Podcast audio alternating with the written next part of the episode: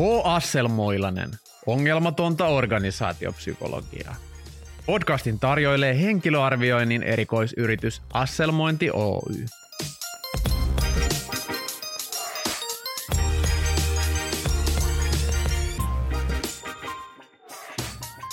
Onko kotona yöpuku päällä työskentely se työelämä, jonka sinä haluat tai ansaitset?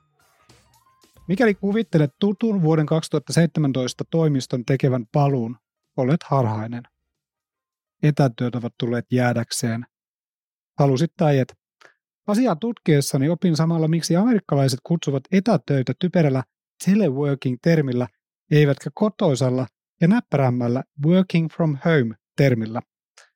Tervetuloa H. Asselmoinen pandemian jälkeiseen työelämäradioon. Kanssasi täällä organisaatiopsykologi Matti Jaakkola ja toinen organisaatiopsykologi Juho Toivola. Hyvää iltaa. Hyvää iltaa. Hauska nähdä. Tota, muistatko, kun pandemia iski, mitä teit? No sehän tuli silleen vähän niin kuin vaiheittain, että alkuun siinä tota, suhtautui huvittuneesti ja katteli ihmisten panikointia, mutta siinä kohtaa olin ihan täyspäiväinen yrittäjä jo, niin sitten se realisoitu, että työt peruuntuivat ja, ja kalenteri tyhjeni ja toki tuli myös nämä terveysrajoitukset, että ei ollut ihan ok enää halailla ihmisiä. Niin kyllä, kyllä mä niin tartuin toimeen. Mulla, mulla oli tämmöinen fight-reaktio siinä, että rupesin niin kuin hirveästi puuhailemaan kaikenlaista ja keksin sijaistekemistä. Mä muistan, kun se tuli se tota, pandemia, siitä on nimenomaan tänään tasan kolme vuotta aikaa. Ollaan semmoisena päivänä täällä tekemässä tota podcastia. Saat itse päättää, mikä se päivä on. Muistan kuitenkin lentäneeni Australiasta tuonne Lontooseen. Meillä oli joku sisäinen palaveri ja, ja siellä oli tota Peter Chang sanoi, että, että, että tota, hän tuli tota Kiinasta tänne, että hänellä on vähän yskeä, kaikki nauru vähän vähän tota, hermostuneesti, ha, ha, ha, onpa hauska juttu. Ja sen jälkeen tota, kaikki lähti kotiinsa ja kohta ei enää ketään naurattunut, vaan siellä kotona sitten oltiin seuraavat vuosi, puolitoista vuotta vähän riippuen, että missä, missä päin maailmaa oltiin. Ja mielenkiintoista aikaa, mutta se myös se aika vaikutti siihen, miten me nähdään työelämä tänä päivänä ja minkälaisia paikkoja työn tekemiselle on keksitty. Silloin oltiin vielä toimistolla, mentiin sinne kopioimaan dokumentteja ja mm. lähettämään fakseja ja näkemään työkavereita ja syömään lounaita. Ja sen jälkeen ei olla palattu toimistolle eikä tulla palaamaankaan. Joo. Ja sitten on tätä vähän niin kuin osaajapulaa lähetty ratkomaan sillä, että, tarjotaan niin kuin mielekkäitä työskentelymalleja ihmisille, että, että yhä enemmän vaikka Duunitorin työpaikkoja hakukoneessa näkyy, että sieltä voi ruksata, että pystyykö työtä tekemään etänä ja työnantajat joutuu myös sillä asialla kilvoittelemaan ihan yhtä lailla kuin esimerkiksi palkalla. Kyllä. Ja helposti nyt on niin kuin se aika tullut, olla huomattu, että okei, että nyt voisi palata toimistolle ja yritykset on huomannut, että meillähän on toimisto ja siellä on paljon niitä toimistokoneita ja myöskin työpöytiä ja kaikkea muuta. Ja nyt johtajat on ikään kuin ruvennut miettimään, että miten me saadaan ihmiset paikalle toimistoon, mm. joka on väärä kysymys. Kyllä. Niin kuin mietitään, että okei, että miten ja milloin ja millä tavalla ja kuka palaa ja miten se paluu toteutetaan, ei ketään kiinnosta. Työntekijät miettii tällä hetkellä niin kysymystä vastaukset, että miksi, miksi mun pitäisi palata työpaikalle. Mm. Ja kukaan ei keksi mitään hyvää syytä. Joo.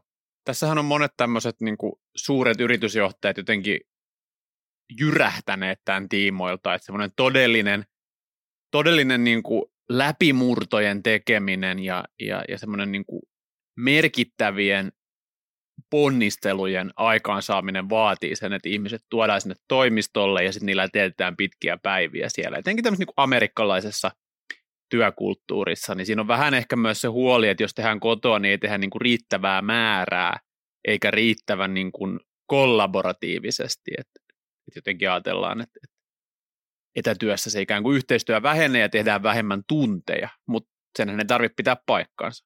Ei tietystikään.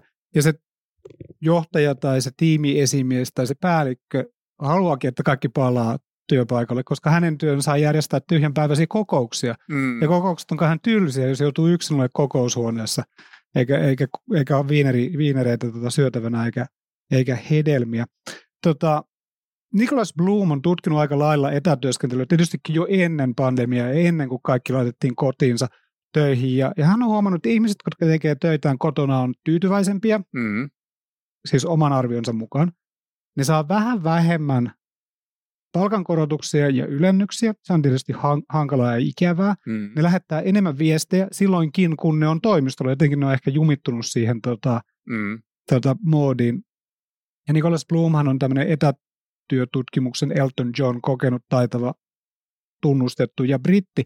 Ja kaikkein kiinnostavin niin kuin huomio tässä on se, että ne ihmiset, jotka on etätöissä, ovat myöskin tehokkaampia, noin 8-13 prosenttia tehokkaampia. Jos vaikka mietitään että ihmiset, jotka tekee koodia, mm. sieltä tulee 8-13 prosenttia enemmän koodia, joka tarkoittaa melkein kokonaista työpäivää. Kyllä. Mitä sä ajattelet tämmöisestä?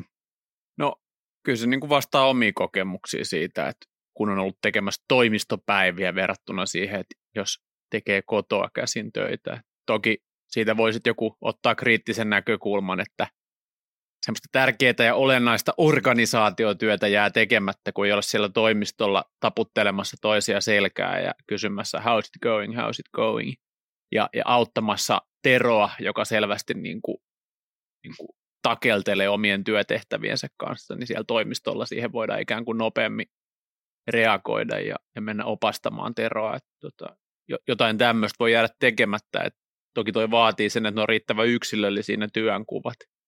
Jokainen tietää, mitä juuri hänen pitää tehdä ja hänellä on kyky saada niitä asioita aikaiseksi. Toki pitää paikkansa. Tota, ja sitten niin Teroillekin on aikansa ja paikkansa, että mm. et, et ihmiset, niin kuin psykologikoulussa opetettiin, niin ihmiset on erilaisia. Se on yksi suurin neuvo, minkä sieltä koulusta sain.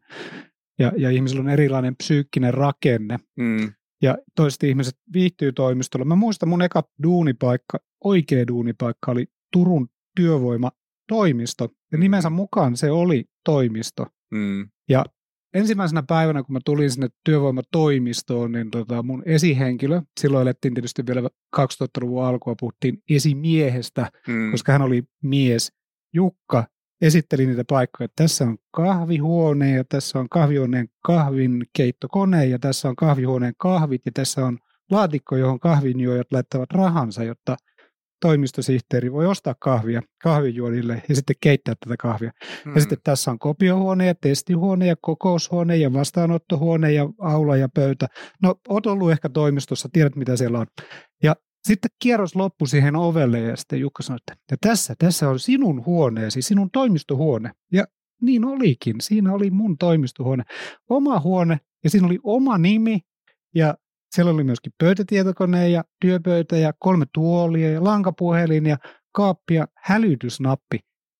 Se oli hieno tunne. 25-vuotiaana saada oma toimistohuone, jossa oli oma nimi ja siihen voi työttömät koputtaa ovelle, että täällä minä nyt olen.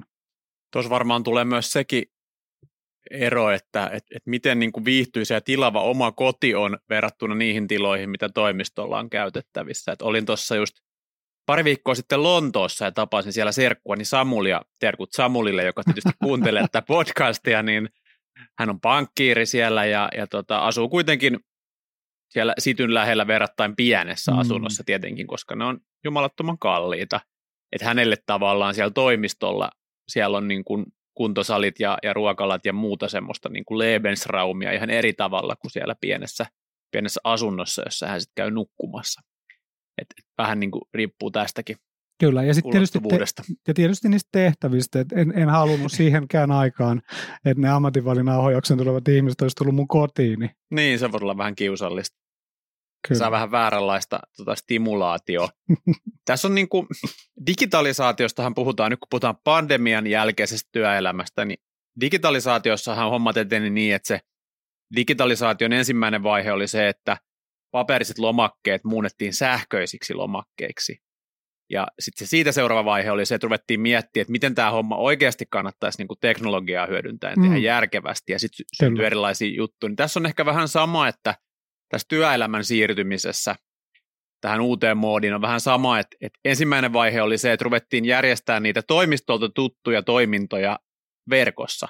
Et koska toimistollakin oli pidetty kokouksia, niin sitten ruvettiin pitämään verkkokokouksia. Mm, Sen sijaan, että olisi mietitty, että nyt kun meillä on tämmöinen mahtava internet, olemassa, niin miten tämä homma kannattaisi järjestää niin kuin uudella tavalla, niin että ne saataisiin ne teko, teot irti sen sijaan, että me tehdään tämmöisiä ikään kuin virtuaalisia kopioita niistä toimiston toimintamalleista. Niin siinä on varmaan se isoin haaste, että, että niin kuin avarutetaan ajattelua ja myöskin totutetaan ihmiset siihen, että, että esimerkiksi sellainen työelämä, missä ei ole kokouksia, niin on, on ihan ok ja se voi olla jopa ihan tehokasta.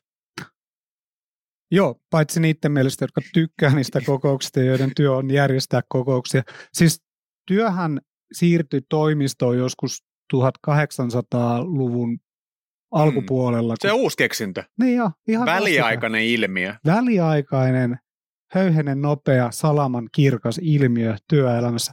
Tota, 1800-luvun alkupuolella keksittiin kehru Jenni ja ihmisten piti mennä sinne tehtaaseen sinne tehdastyökoneen luokse tekemään sitä työtä. Se tehdas tarvitsi ihmistä, ihminen tarvitsi tehdasta ja, ja niinpä ne kokoontuivat sille tehdasrakennuksessa. Ja se oli tietysti ihan ok. Ja sitä ennen tietysti oli joitain töitä, niin kuin kaivostyöt, jotka piti tehdä kaivoksessa, tai sotilaiden piti käydä vallottamassa vieraita maailmoja. Siellä taistelukentällä ei voinut tehdä etä, etänä sitä, mutta kaikki muu työ tapahtui kotona. Se Seppä oli kotona siellä pajassaan tekemässä hevosen kenkiä, maanviljelijä oli himassaan ja kaikki muutkin oli kotona. Sitten mentiin sitten toimistolle, koska siellä oli niitä toimistotarvikkeita. Siitä tehtaasta tuli toimisto, toimistolla oli kirjoituskone ja puhelin ja sitten myöhemmässä vaiheessa siellä oli jopa kopiokone ja faksi. Me tarvittiin sitä toimistoa, että me pystyttiin tekemään se duuni. Mm. Ja sitten siellä oli myöskin se pomo, joka kertoi, mitä piti tehdä. Ja nykyään se pomo on varmaan se suurin syy, miksi kukaan ei halua mennä sinne toimistolle, koska se vaeltaa siellä kertomassa muille, mitä tehdä ja järjestämässä niitä palavereja. Mutta sitten huomattiin, että eihän meidän tarvi ollakaan täällä, koska se koko toimisto kulkee meidän taskussa tai korkeintaan meidän laukussa. Et kaikilla on niinku älypuhelimet ja, ja tietokoneet, eikä kukaan tarvitse faksia mihinkään. Ainoa, mitä varten kannattaa toimistolle mennä, on kopiokone ja ehkä sitten se tota, tulostin ja niitäkin voi tehdä muuallakin, joilla jopa kotona tulostin. Joo, mulla on nykyään. Aikaisemmissa podcast-jaksoissa kerroin, että se oli suurin syy, miksi kävin toimistoilla aiemmin. Nyt ei ole sitäkään syytä enää.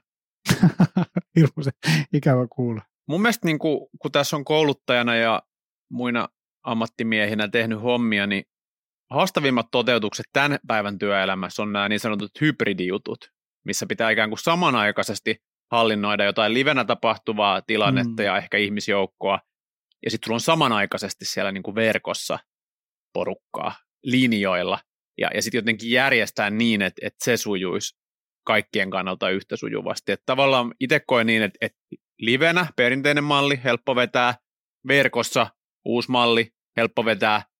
Sitten kun nämä pitää jotenkin yhdistää, vähän sellainen kompromissina, että no kaikille tarjotaan omanlaisen mahdollisuus, niin, niin hankala. Etenkin, jos on jotain muuta kuin semmoista broadcastingia, että, että tuutetaan vaan joku toimitusjohtajan osavuosikatsaus, mm. vaan siinä pitäisi oikeasti saada sit ihmiset jotenkin keskustelemaan ja vaihtaa ajatuksia niin kuin riippumatta siitä modaliteetista, että millä osallistutaan siihen hommaan, niin sen koen hiukan haastavana. Ja, ja siksi toivoisinkin, että kaikki siirrettäisiin suoraan sinne verkkoon, niin ei tarvitsisi tämmöisiä hybrideitäkään enää järjestää. Mitä jos Oletko tullut koskaan ajatelleeksi, että me voidaan olla väärässä tässäkin asiassa? Nyt se on ihan todennäköistä. Todennäköistä ja jopa mahdollista.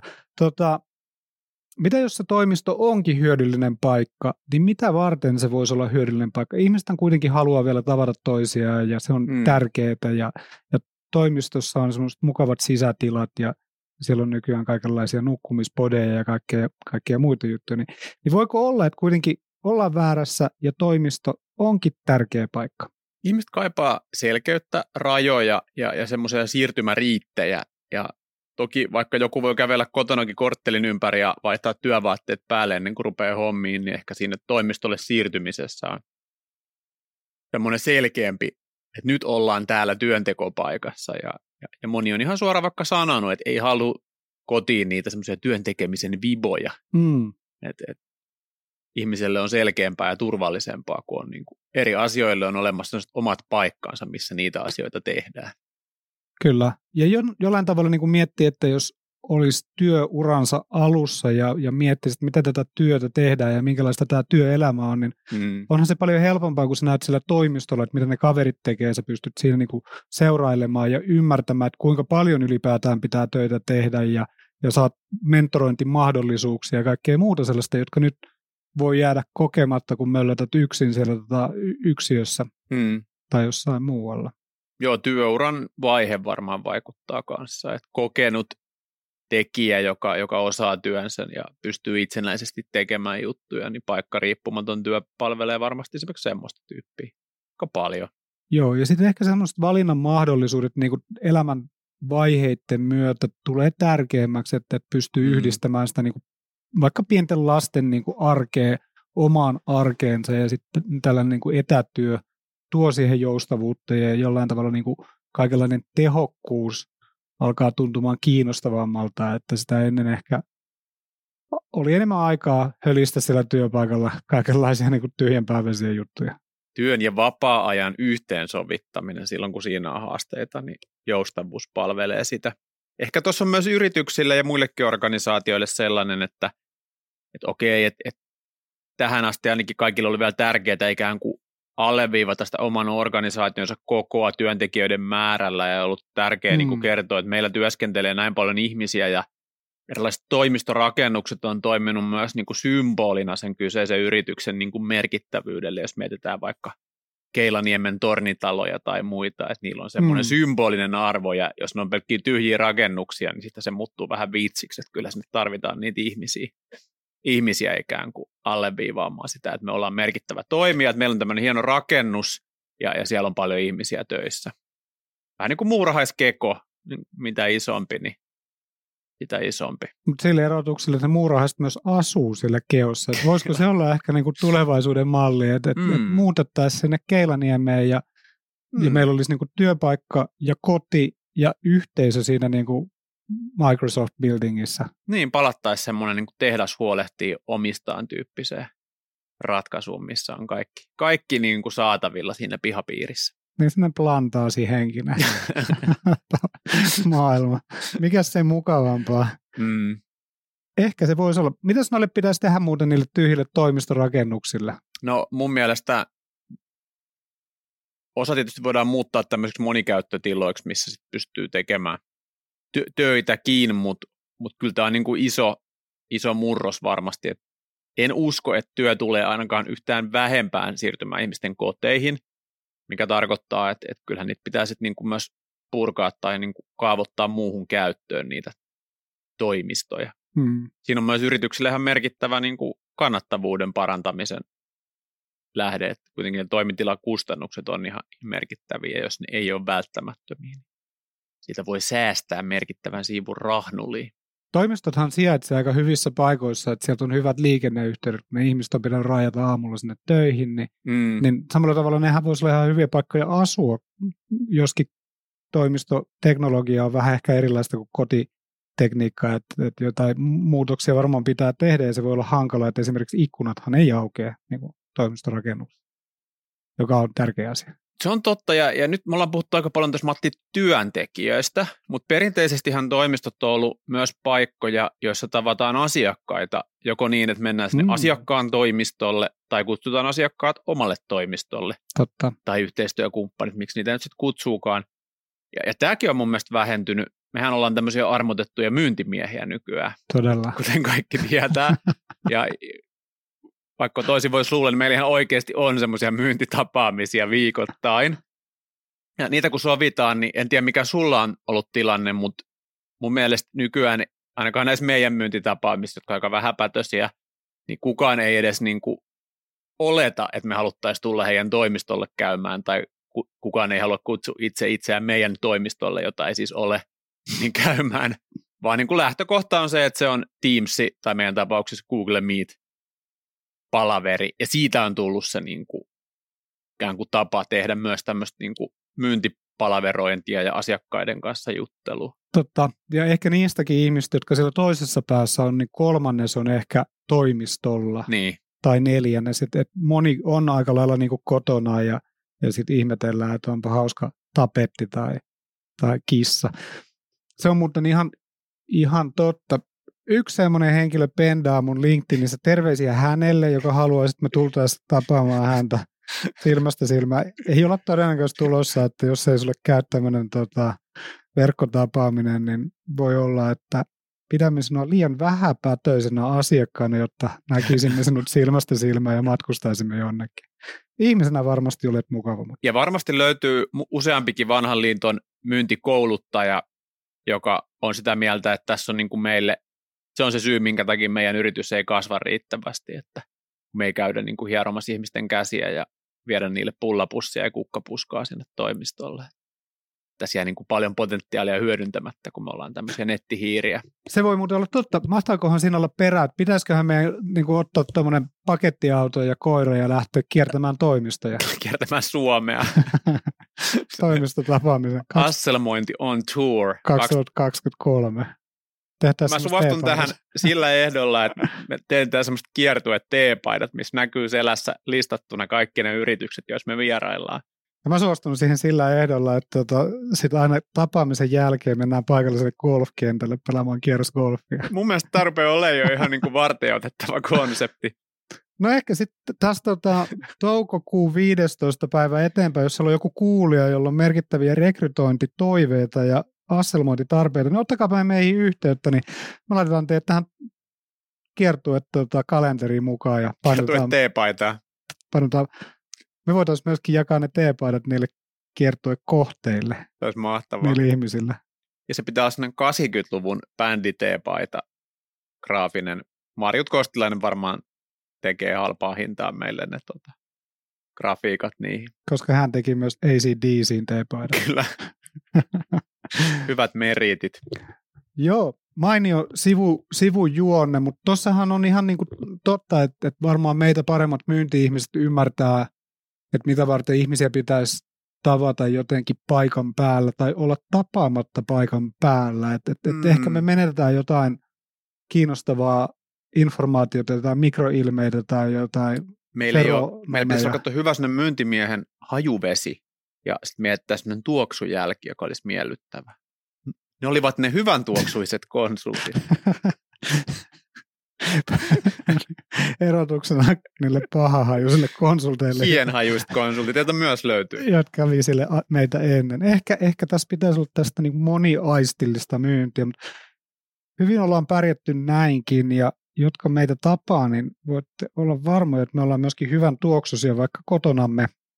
Ja sitten tässä on niin kuin myös tämä matkustamisen ikään kuin tulevaisuus, että liikematkustaminen ynnä muu, niin ihan vastaavasti, että hmm. varmasti, tai jos itse olisin yritysjohtaja, nyt olen tämmöinen lähinnä leikin tämmöistä yritysjohtajaa, niin olisin aika kiinnostunut niistä esimerkiksi matkakuluista ja, ja siitä, että miten tarpeellista on vaikka se, että järjestetään joku HR-tiimin kick-off Berliinissä, mihin kaikki HR-ihmiset ympäri maailman lentää sitten workshoppaamaan ja vetämään dinnereitä, että Mun mielestä osuit ainoaseen tapahtumaan, joka on hyödyllinen sen yrityksen kannalta, että nimenomaan tämmöinen kick-off Berliinissä, mutta jos se olisi joku tämmöinen niin suunnittelupalaveri mm. toimistollamme Lontoossa mm. tai myyntipalaveri niin. tärkeän asiakkaamme kanssa, niin se ei olisi mun mielestä kovinkaan kiinnostava. Aika paljon kuitenkin omat kaverit, jotka on vaikka noissa vähän paremmissa konsulttiputiikeissa tai jotain kansainvälisiä headhuntereita, niin aika paljon lentelee just kuitenkin maailmalle vielä asiakastapaamisiinkin. Mm. Ihan. Et kyllä sitä niin, se ei ole kadonnut kokonaan, mutta, mutta meidänkin tässä matkustamisessa, niin, niin usein se palvelee just meidän viihtyvyyttä ja semmoista yhteishenkeä kuin sitä, että mentäisiin ikään kuin jonnekin paikkaan X, koska se on se paikka, missä se asia kuuluu hoitaa. Totta, mutta ehkä ne just ne headhunterit on esimerkkejä sellaista ihmistä, jotka saa kavereistaan mm-hmm. asiakkaita mm-hmm. ja on mm-hmm. helpompi ystävystyä niin kuin paikan päällä kuin etänä. Kyllä. Ja siinä koetaan niin kuin jotain semmoista yhteistä hetkeä ja aikaa. Ja sitten voidaan vähän niin kuin dine and wine ja koittaa herätellä semmoista reciprocity-efektiä, että nyt, nyt ollaan niin kuin illallistettu asiakkaiden kanssa, niin vastineeksi he ostaa meiltä palvelua X. Mutta joo, matkustamisen murros, hotelleissa asumisen murros, ynnä muu. Että siinä on paljon vaikutuksia myös tämmöiseen liike-elämään. No mitä arvelet, kun olet tuommoinen työelämän airut ja armotettu tulevaisuuden tutkija, niin miltä näyttää vuoden 2030 toimisto? No, mä haluaisin ainakin nähdä, että siellä olisi organisaation rajat ylittävää toimintaa enemmän, että ihmisiä, jotka työskentelee eri organisaatioiden palveluksessa. Uskon tämmöiset monikäyttötilat, missä on niin kuin ihmisiä eri firmoista, niin ne tulee lisääntymään ja, ja, ja muutenkin se olisi niin kuin tehokkuuden kannalta järkevää, että ne olisi semmoisia semmoisia paikkoja, joissa enemmän niin kuin törmäytetään asioita, tehdään yhteistyötä, rakennetaan kumppanuuksia, kuin että ne on jonkun tietyn organisaation tämmöisiä suljettuja viljasiiloja. Mm, kyllä. Mitäs itse oot mieltä? Millaisen ennustuksen haluat tehdä? Niin jonkunlainen, me, me ollaan ehkä heilahdettu sinne niin kuin kotitoimistojen niin kuin pakotettuun maailmaan ja jonkunlainen niin kuin vastapallo sieltä tulee, että et, et, et varmaan jollain tavalla ihmiset kaipaa myöskin semmoisia oikeita kohtaamisia ja aitoja kohtaamisia ja varmaan ensivaiheessa ne tulee takaisin sinne toimistolle, kunnes sitten huomataan, että okei, että niihin ihmisiin voidaan luottaa ja ne voikin tavata niitä asiakkaita vaikka sillä ravintolassa tai jossain muussa tämmöisessä hmm. yhteisössä, minkä, minkä, mitä kuvasit. Et ehkä se näyttää siltä, että mä luulen, että jollain tavalla vähän palataan toimistoon ja jotenkin jo, joku ryhmä ihmistä kyllästyy siihen niin kuin himassa istumiseen. Se ei vaan toimi kaikille ja se ei toimi kaikkeen tekemiseen eikä se toimi kaikenlaiseen yhteistyöhön. Että et jollain tavalla mun mielestä sieltä tulee sellainen vastaliike, että kaikki toimistot ei ole ihan turhan päiväisiä. Ja sitten tähän liittyy kaikenlainen suurempi työelämän murros, että, että ne työsuhteetkin tulee olemaan toisenlaisia ja silloin ne työntekotavat tulee olemaan toisenlaisia. Että jos meillä on kolme eri työnantajaa, niin sitten me ehkä liikutaan niiden toiveiden mukaisesti tai tehdään asioita kotona. Et ehkä sitten tulee semmoista niinku enemmän sen tehtävän sanelemaan, että missä se työ tehdään. Esimerkiksi mä oon työterveyspsykologina keskiviikkoisin, niin mä en voisi tehdä sitä työtä himasta. En mä haluaisi niitä ihmisiä, jotka tulee kertomaan, että ne ei pysty nukkumaan meille mm. kotiin. Mm. Ei siitä tulisi mitään. Mun pitää mennä sinne terveystalon niin kuin toimipisteeseen. Ja sitten toisaalta taas, jos mä kirjoitan jotain sähköpostia tai, tai teen jotain ajatustyötä, niin mä en halua olla missään sellaisessa paikassa, jossa joku tulee kyselemään multa, että mitä söit lounaaksi. Kyllä. Ja on paljon puhuttu ja Suomessa myös ansiokkaasti tutkittu tämmöistä työelämän tehostumisvaatimuksia ja työn intensifikaatio, jotka on niin kuin jatkuvasti tässä teollistumisen ja, ja digitalisaation myötä lisääntynyt ja on vaikea nähdä, että ne tulisi vähentymään tulevaisuudessa, vaan todennäköisesti työelämä tulee entistä intensiivisemmäksi ja ne tehokkuusvaatimukset lisääntyy. Ja se tuo mukanaan sen, että, että ihmisille ei ole esimerkiksi mahdollisuutta niin kuin käyttää kahta tuntia siihen, että ajetaan autolla jonnekin paikkaan, vaan pitää niin kuin löytää tapoja tehdä tehokkaammin niitä juttuja, koska ne työn tehokkuusvaatimukset nousee. Ne teistä, jotka on miettinyt siellä, että mitä tarkoittaa working from home, niin olette ehkä käynyt jo googlaamassa sen asian, mutta internet kertoo meille näin, että working from home signifying a person who spends the day furiously masturbating pausing only occasionally to answer emails as quickly as possible to convince colleagues she or he is in fact hard at work on company matters. Sitä amerikkalaisten mielestä on kotoa työskentely. Kiitos, että olette teletyöskennelleet meidän kanssamme ja kuunnelleet tätä podcastia. Palaamme taas aalloille noin viikon päästä.